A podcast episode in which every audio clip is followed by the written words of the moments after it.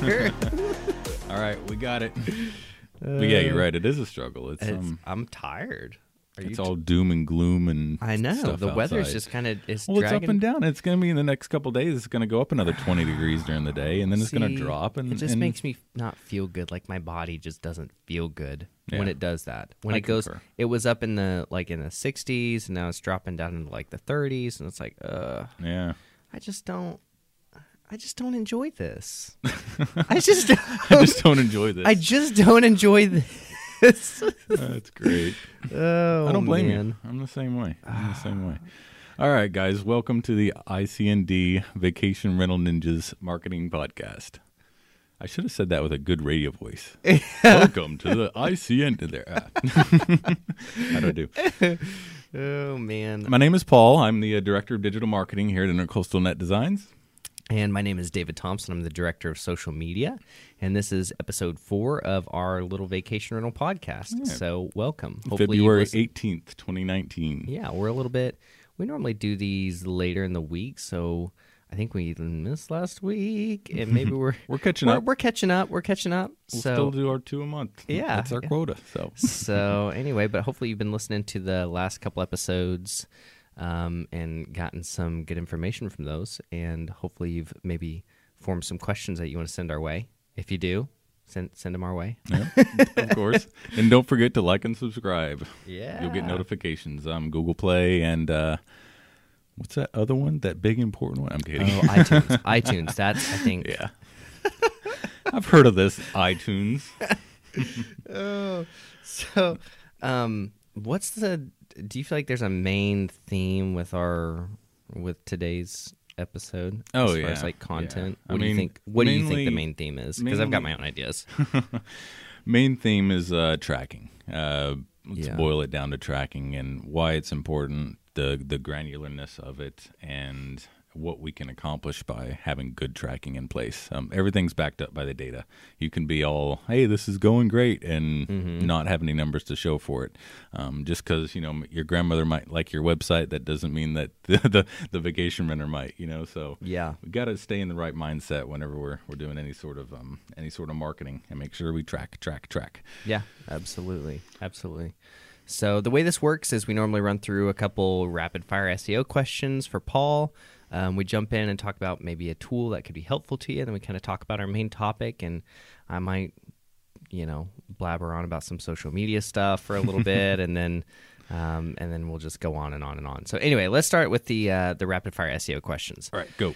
Okay, what is the difference in black hat, gray hat, and white hat SEO? and I love it when people use terms like that too. So I want to hear, tell me the difference. But I, I think it's funny when people use these terms because I hear I've heard clients use that before too. Yeah, Yeah. yeah, exactly. And it, it's one of those like it's it's so funny because you see these commercials now that um your information is on the dark web, and it's like. Uh, What's the difference between the dark web and, and the the light, light web? web? like, Oh man. but yeah, so you know, black hat, gray hat, and white hat, they're all like they they describe the tactics used to rank a website, right? So when you're talking about black hat and gray hat, I'm not going to get into the nitty gritty details of where all this came from, but um, you know, white hat is the the good SEO. You know, think of uh think of the, the happy happy white hats and, and angels and cherubs and all that kind Star of stuff. Wars. So and Star Wars, so white, yeah, exactly think of Jedi's. the good side. so you know that's uh, doing tactics that uh, you know don't violate Google's Google's um, algorithms or violate the terms of service or you know do anything malicious against anybody. Um, gray hat is that little that little fine line that you walk between black hat and white hat. So, an example of gray hat would be, um, you know, manipulating Google My Business name listings. So, you know, if you have your your company name is um, uh, uh, Paul's Warehouse, but I'm selling shoes, uh, I could change my business name to be Paul's Warehouse of Shoes or Paul's Shoe Warehouse or anything like that, where my business name isn't, it doesn't exactly have the word shoes in it. But by you putting your keyword into that business name, you're manipulating the search engines to rank your website better. So you know that's kind of a, a gray hat technique that um, you know it isn't really what Google's after, uh, but you know it's not one of those that's going to get you really really flagged or um, banned or anything like that. Uh, Black Hat. Um, this is the fun stuff. Um, This is the stuff that you don't do. Yes, exactly.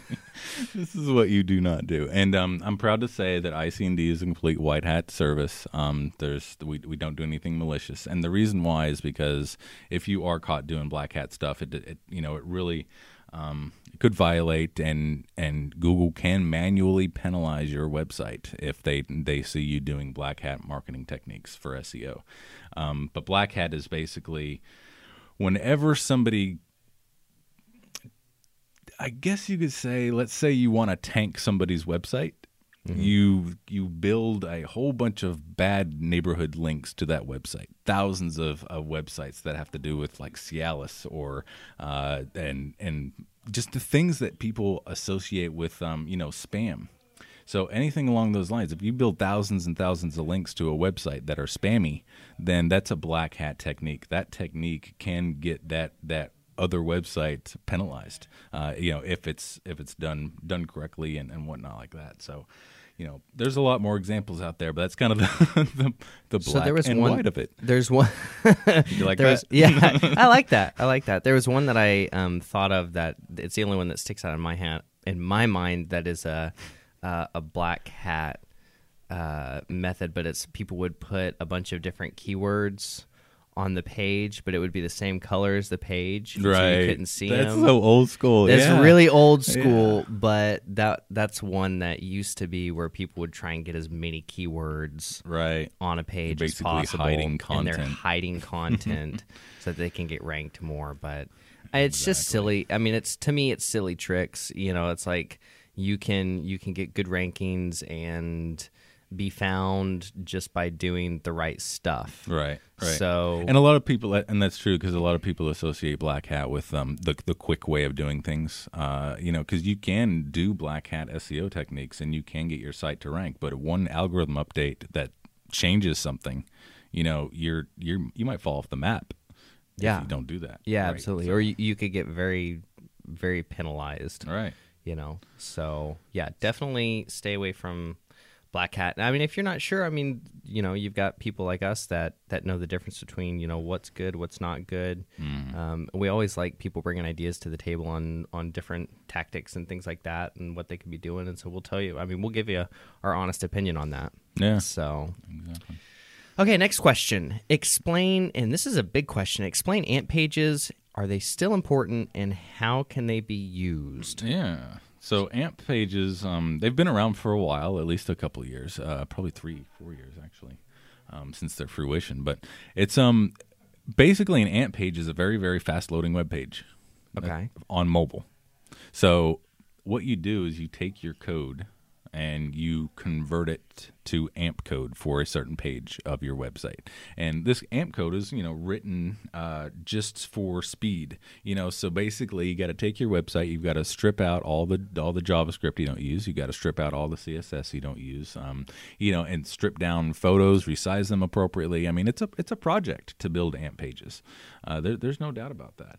Um, and what it what it does is uh, you, you some people call it the lightning bolt or, or anything like that. You know, you search in Google for something, then you see this little little lightning bolt um, that actually looked a lot like the Winamp symbol way back when. I don't know if you, I don't know if you ever used Winamp, but um, it shows my age. Anybody out there that Winamp? But anyway, so um, the uh, the it it shows that hey, this is a fast loading web page uh, whenever it's in the search results. So you know when you click on it, it loads fast and you can get your info quickly. Now you can have a very fast loading page without that little AMP symbol. Um, and what I see a lot of AMP used for is uh, magazine articles, uh, blog articles, stuff like that, to where it's very say- information heavy. Yeah, what's what's the the proper use of like a, an AMP page? Because I know some people would come and say, "Well, I'm just going to make every I want to make Every every, page page, on my website an AMP page." Right, right, exactly. The thing is, I mean, you got got to be careful because you could very well cause an issue because the AMP pages aren't as interactive as regular pages. And what I mean by that is, you know, a lot of our search functionality uh, on a site requires, you know, JavaScript loading, um, you know, calls to databases, stuff like that. Uh, and if you you have to strip that stuff out to make that AMP page, then you know you're you're losing functionality for speed. So you know you have to worry about whether or not the this converting the stuff to AMP is going to really impact the user experience enough that it's going to hinder them to get the job done the way that you want it to be done. Just something to think about there. Um, but yeah, they're they're still out there. Again, mostly for magazine articles or, or blog articles or anything like that. I mean, because they're very text heavy, doesn't really require much effort to make them, those AMP. Um, and we've been we've been using AMP too for for a few of our sites, and noticed uh, some of them have had uh, ranking improvements because of it.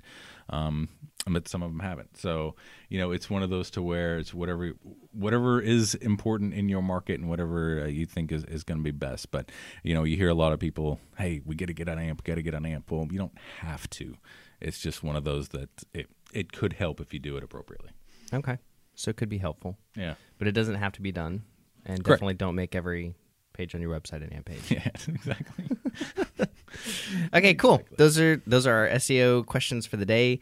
Um, if you guys have any any questions or anything that you want Paul to answer in the realms of SEO, definitely send those in. Um, we're open to different topics and uh, to talk about different things.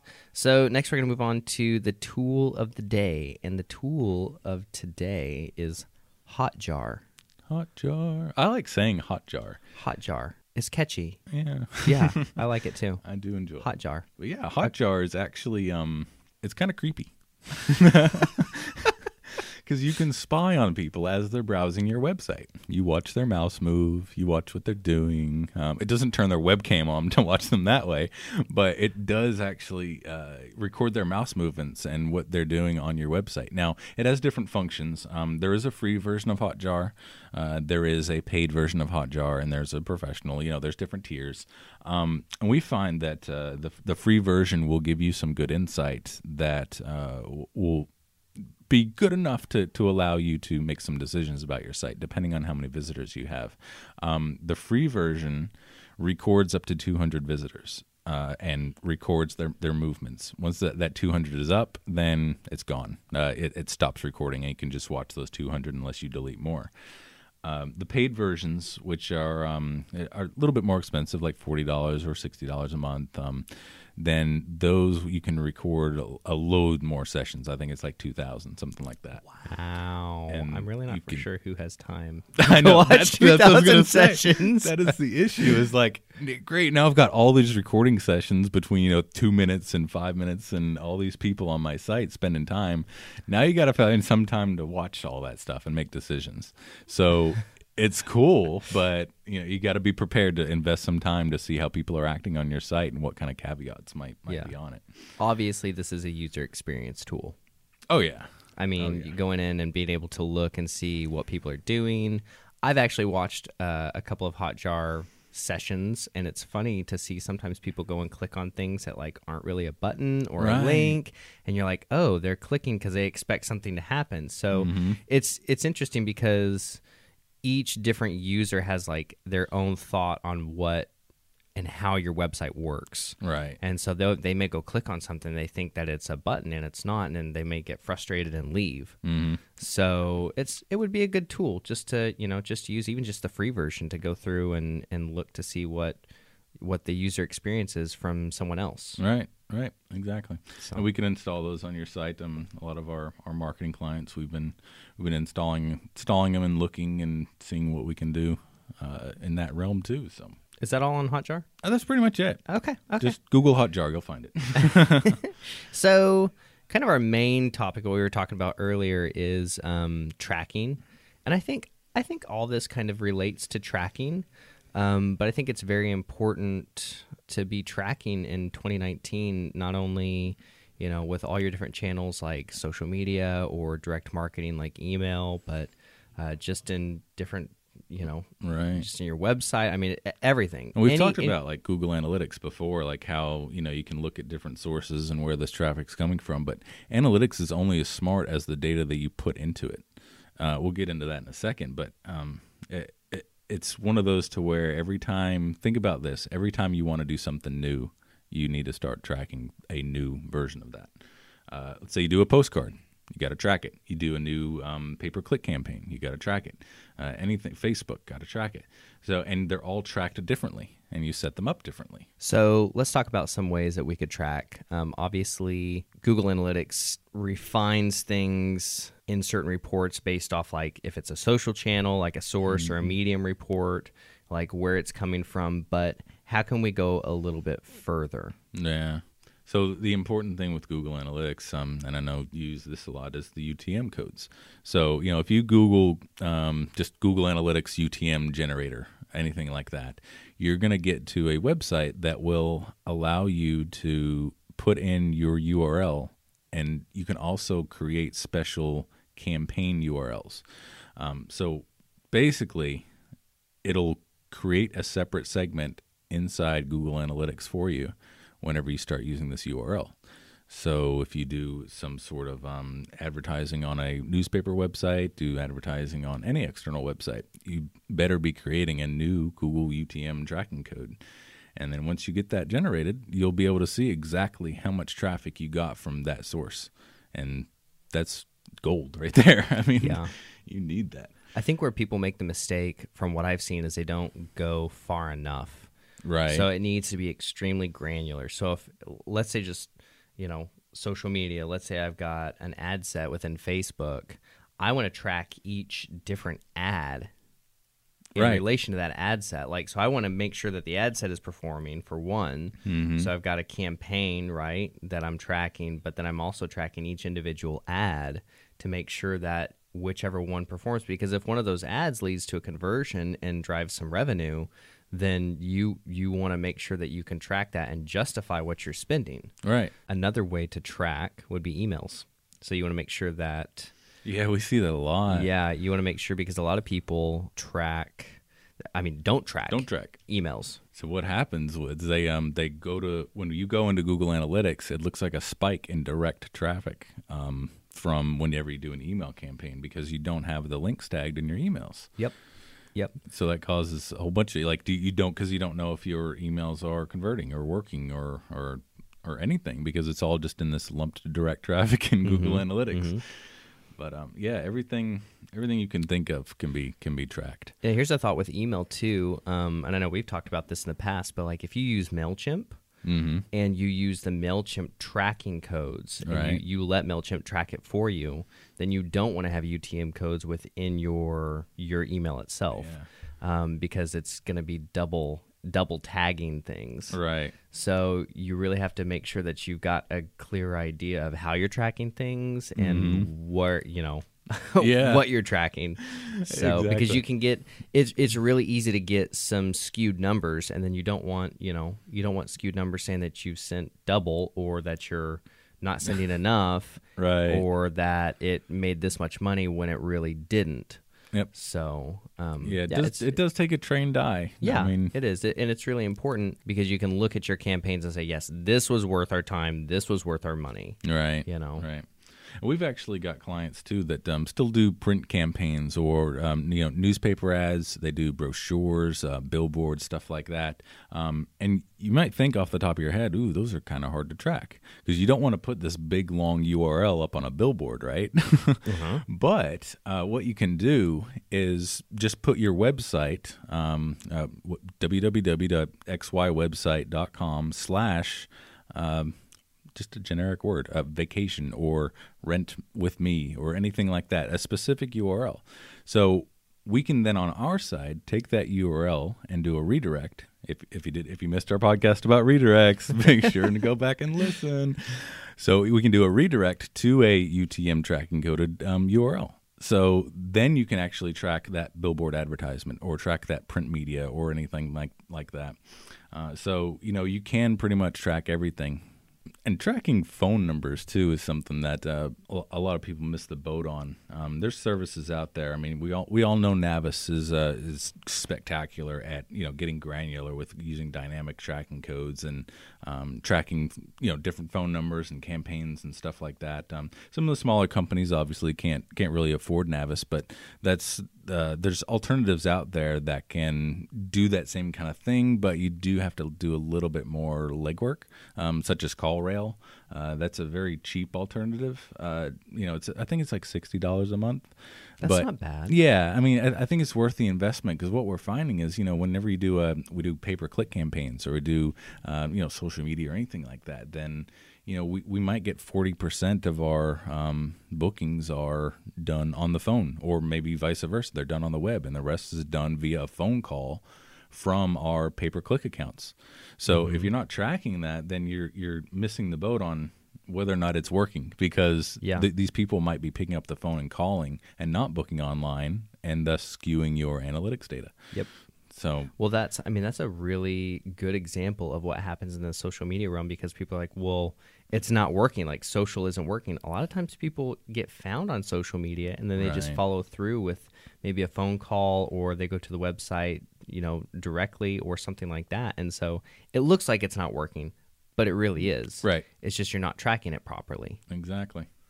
So Exactly. yeah, all good ideas. It can be a lot to handle too. You know, when you've got all these different tracking IDs and Yeah. UTM codes, and you're trying to make sure that all your channels have the correct, they're properly categorized and everything. And Exactly. um, if you have multiple campaigns going, but it's definitely worth the time and effort. yeah. Start sure. a spreadsheet. Keep Yeah. keep up with it with a spreadsheet. Yeah, that's what I need to do to my life.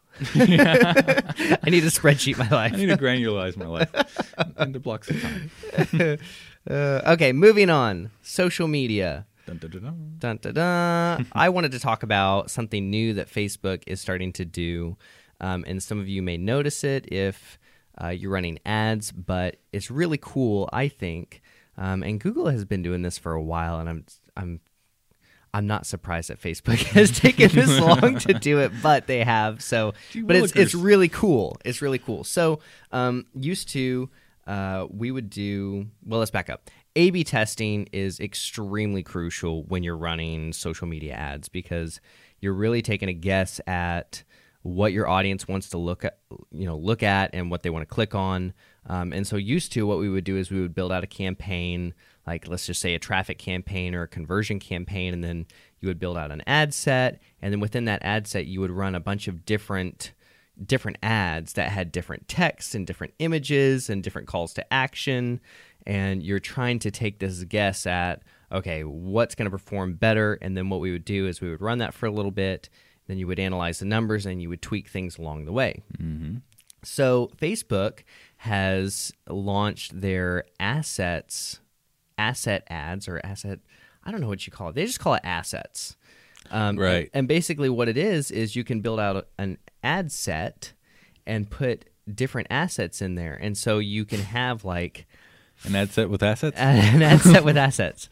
Um, say that five times fast. No. so um, you can have like five different headline texts, and you can have like uh, five or six different call to action buttons. right. Um, Okay. You can have like five different instances of uh, description text. Interesting. And what it does is it it takes and makes different combinations. Oh, including images too. You can have five or six different image types. Um, and what it does is it combines all of those. And so you have think about all the unlimited combinations. I mean, it's got to be Yeah. in the hundreds of different combinations that you could have if you take all those different yeah. parameters. Exactly. And what it does, it serves those to people and it says, okay, people really like this headline text. Let's see if they like this image. And it takes and picks the best performing one and then starts serving that ad to more people. Mm-hmm. And so it progressively learns what your audience likes to see and starts tweaking the content based off of that information. So I thought that that was really valuable because now I can just go in and put in a bunch of different ideas on headline text or, you know, content or um, description copy or images, and it's like, okay, let's see which one starts to perform. Right. And it may be a combination that I didn't even think of. Yeah. You know, yeah, exactly. And um, that's really cool. It, it's it actually does that. Yeah, and it tracks it all for you too. So that's the nice part. Which one works best? Like yeah, like you said, Google's been doing it for a while with the pay per click game. Um, so it, it's cool that Facebook's finally on board with that. And like, it takes a lot of legwork out too. Let's say you want like five ad variations, you've got to do those. Ma- you used to have to do You those. used to have to do those A new headline, Yeah. a new picture, a new subtext, a new URL. I mean, Yeah. it's like oh, I mean, you can copy and clone them, but still, it, you still got to do that it's leg still legwork, and it was it was kind of tedious. Now, um, you definitely A/B testing is where it's at because you want to. I mean, anything that I do, whether it's email or social ads or anything like that, I mean, you definitely want to make sure that the content that you're serving up is is received well by the audience. Like you Right. want to A/B test everything that you can. Um, Exactly. so this is a really easy way to do it because you can get in, you can just put a bunch in the ad set and start it, and it will start to learn on its own. So right. that was that was the the interesting social Yeah. media tidbit of the day. So definitely, if you're doing uh, Facebook ads, even like where this would really be helpful is if you're doing a traffic ad. Uh, an engagement ad or a conversion ad, this would be extremely helpful Right. um, because you can put in different calls to action. Um, you know, like if you're if you're just doing like a watch like a video or something like that, where you want someone to to like the page, you know, you're not really going to have a, a learn more button. You're going to have a like like our page button. Right. You know, so it really comes in handy when you're doing like those traffic ads or the conversion ads because you can really narrow down, get the lowest cost per click, and uh, get the right content to the audience. Right. So Well, that pretty much wraps it up for today. Uh, We've got some upcoming conferences. Uh, one is actually the end of this week, uh, Barefoot User Conference. Uh, me and Leela, or Leela and I, if I want to be grammatically correct. you should be grammatically correct. Okay. Leela and I. Leela and I will be uh, in Orlando at the Barefoot User Conference starting on the 21st. And then um, up next is the uh, VRMA Spring Forum in Charlotte on um, April 4- 15th to the 16th. So that one, the, the whole crew is going. No, not all 40 of us, but uh, I was gonna say I did not know this. but yeah, April, uh, Vanessa, Brandon, and Paul, I are gonna are gonna be there. So um, hope to see you at the at the Spring Forum in, in Charlotte. awesome. Um, and don't forget to s- to don't forget to find us on social media. We Um, went the whole time, and all of a sudden, the last sentence.